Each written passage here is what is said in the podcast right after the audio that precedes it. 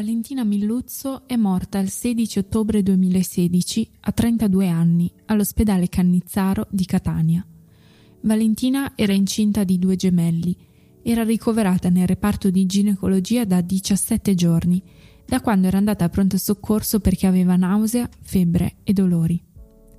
In uno dei due feti si era interrotto il battito cardiaco, ma i medici non avrebbero fatto nulla per estrarlo causando l'infezione che poi l'ha uccisa.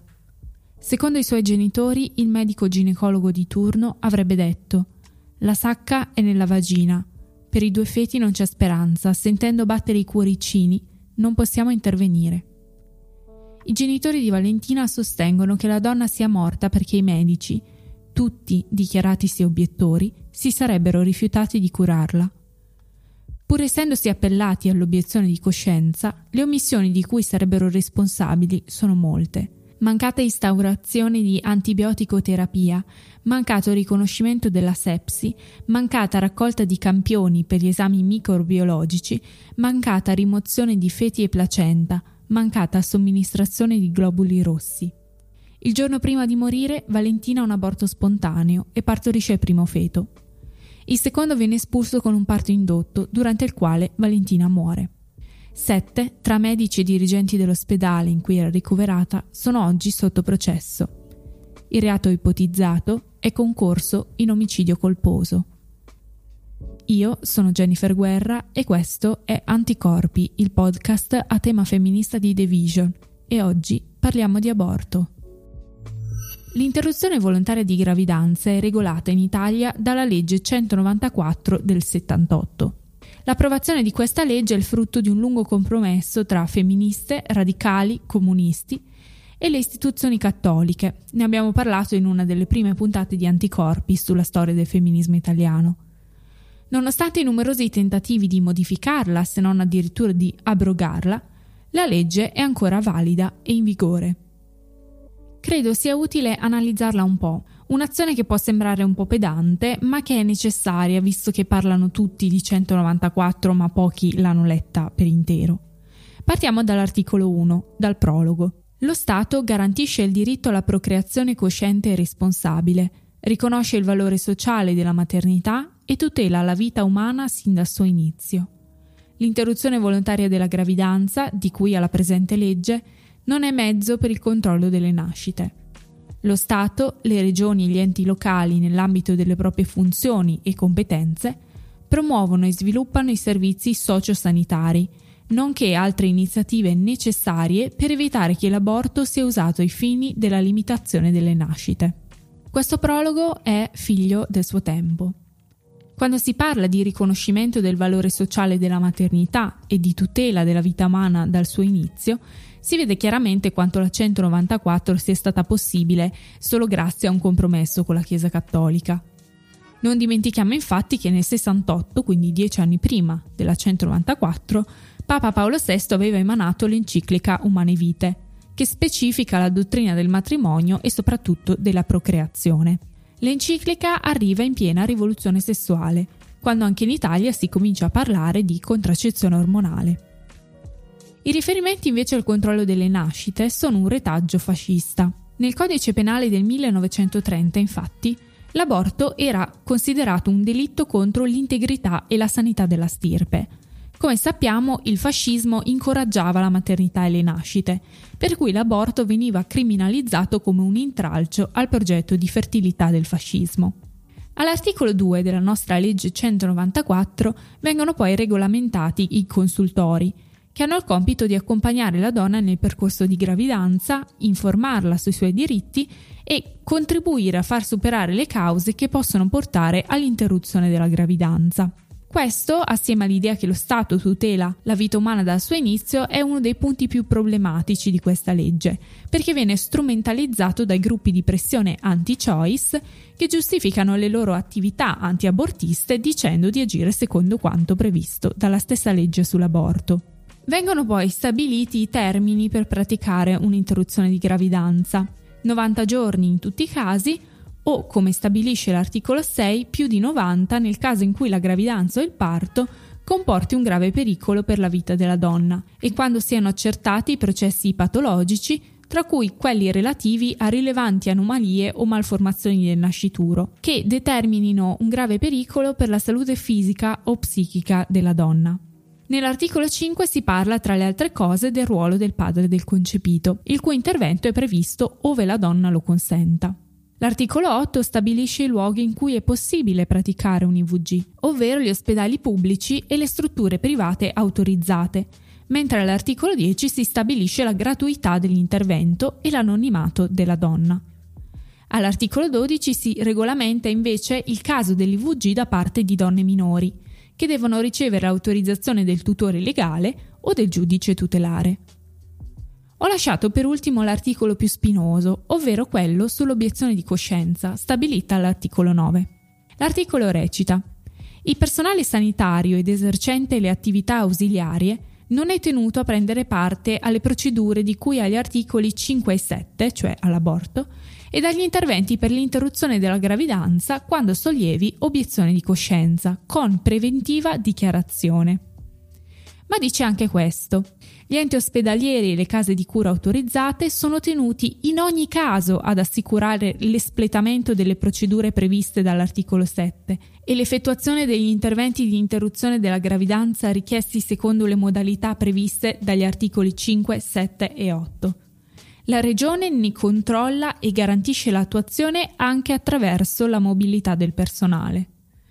L'obiezione di coscienza non può essere invocata dal personale sanitario ed esercente le attività ausiliarie quando, data la particolarità delle circostanze, il loro personale intervento è indispensabile per salvare la vita della donna in imminente pericolo. Questo però spesso non avviene. In Italia 7 ginecologi che operano negli ospedali su 10 sono obiettori. La percentuale di obiezione supera l'80% in ben 7 regioni, con un picco del 96,9% in Basilicata, senza contare gli anestesisti, 48,8%, e il personale non medico, 44%. A questo si aggiunge la galassia sommersa dei farmacisti obiettori, che si rifiutano di vendere la cosiddetta pillola del giorno dopo, anche se in realtà non hanno alcun diritto all'obiezione. Ne parleremo meglio durante l'intervista con Eleonora del gruppo Obiezione Respinta. Ci sono molti casi in cui il diritto di obiezione di coscienza dei medici va al di là di quanto prevede la legge, come sostengono i genitori di Valentina Milluzzo. Ma i casi sono veramente tanti lo scorso anno un medico di Napoli era stato licenziato per non aver assistito una donna che necessitava di un aborto farmacologico. Come sostiene la presidente dell'associazione Vita di Donna Elisabetta Canitano, che avevo intervistato lo scorso anno, in molti ospedali pubblici e privati i medici obiettori si rifiutano di intervenire anche in caso di aborto spontaneo, a meno che la donna non abbia un'emorragia. I medici obiettori sono in aumento. Questo sembra strano in un paese in cui i cattolici praticanti sono sempre meno. In realtà in molti casi l'obiezione non dipende da motivi religiosi, ma da motivi di opportunità.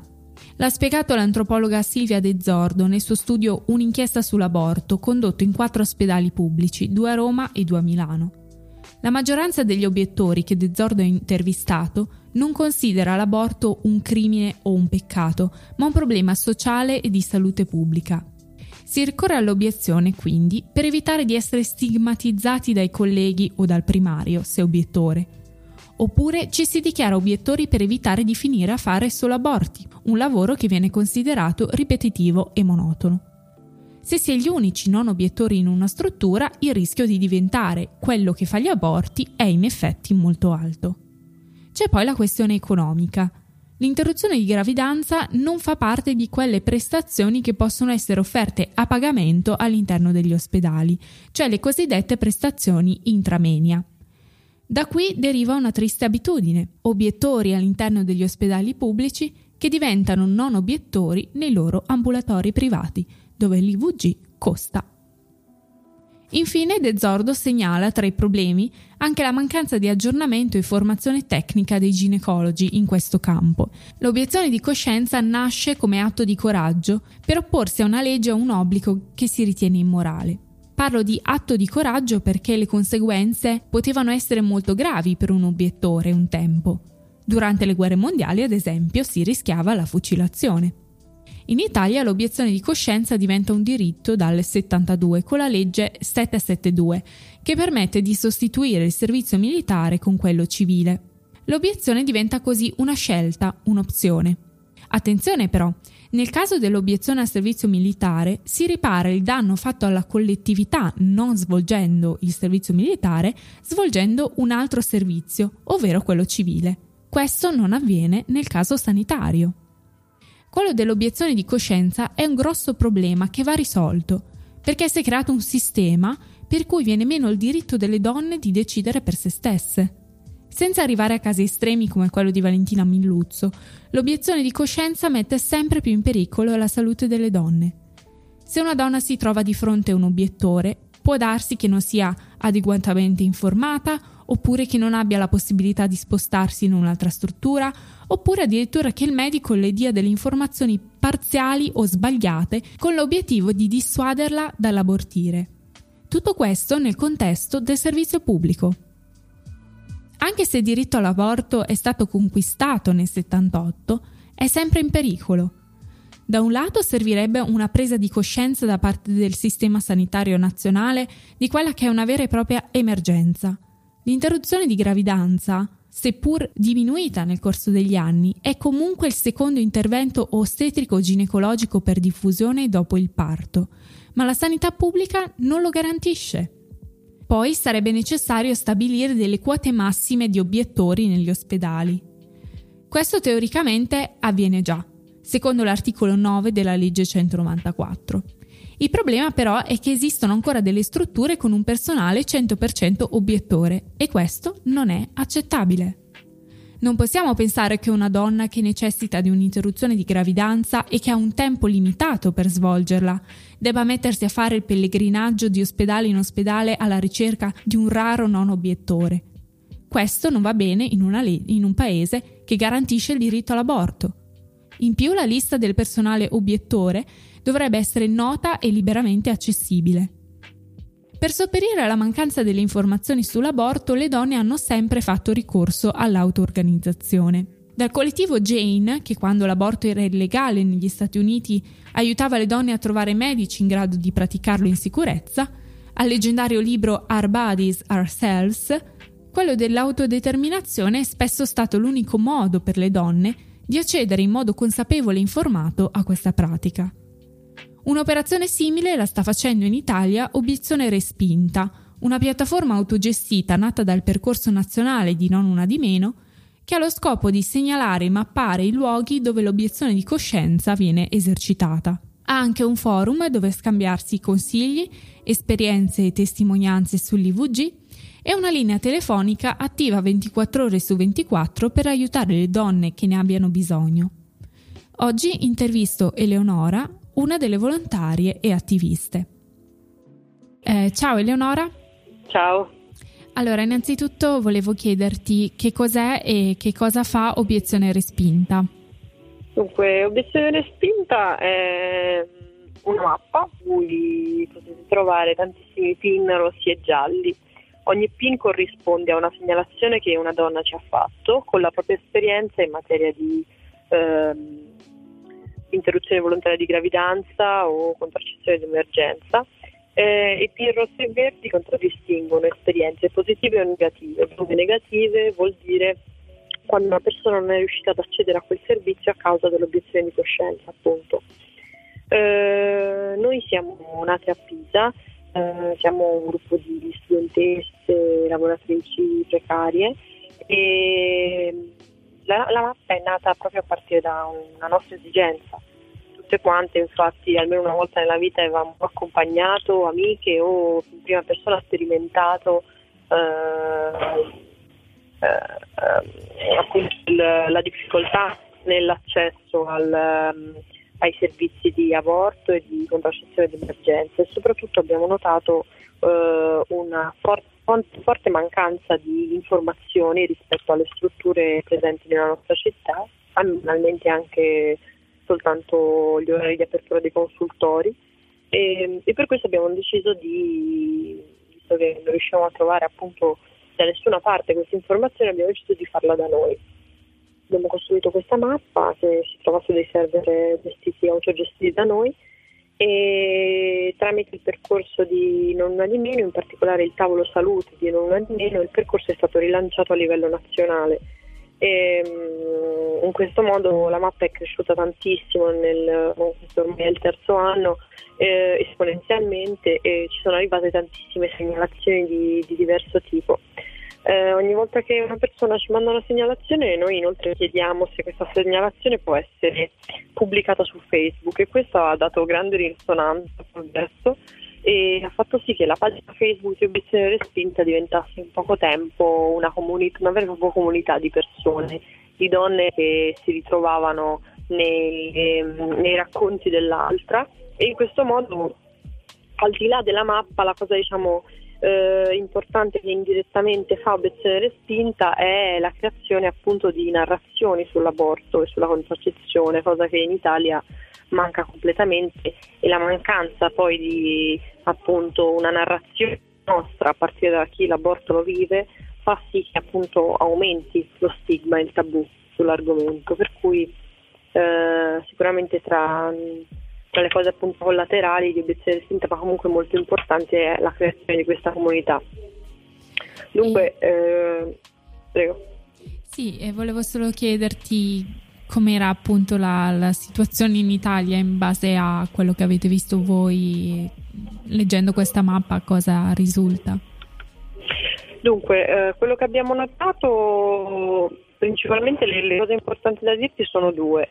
Eh, la prima è che eh, dal punto di vista della carenza di servizi eh, la situazione è, molto simile da tutte le parti d'Italia. Spesso viene detto che sud eh, eh, nel sud si è messi peggio, quando in realtà per quanto riguarda l'obiezione di coscienza, soprattutto in Lombardia, la, per, mm, diciamo, il grosso potere politico ed economico che hanno eh, i pro-life fa sì che eh, soprattutto a livello consultoriale ci sia una forte mancanza di consultori pubblici. Per la 194 infatti esserci, dovrebbe esserci un consultorio pubblico ogni 20.000 persone e la Lombardia tra le regioni più carenti eh, perché appunto di continuo vengono chiusi i consultori pubblici e aperti i consultori privati. Questo sta succedendo tra l'altro anche qui in Toscana dove siamo noi.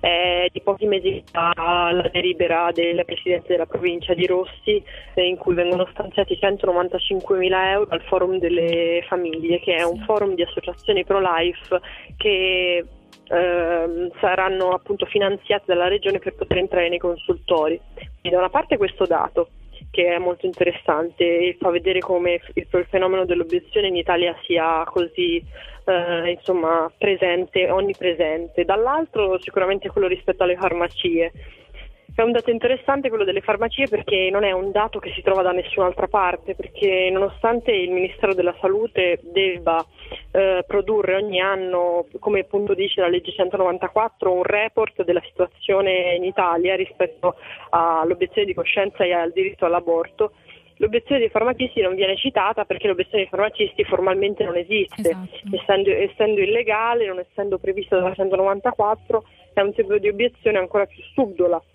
perché i farmacisti non ti dicono direttamente di essere obiettori, semplicemente fanno finta di aver esaurito il medicinale, tu ti trovi in un momento comunque di emergenza in cui eh, vuoi risolvere ovviamente la cosa il più veloce possibile e quindi semplicemente se ti viene risposto di no cerchi immediatamente un'altra farmacia senza farti troppe domande.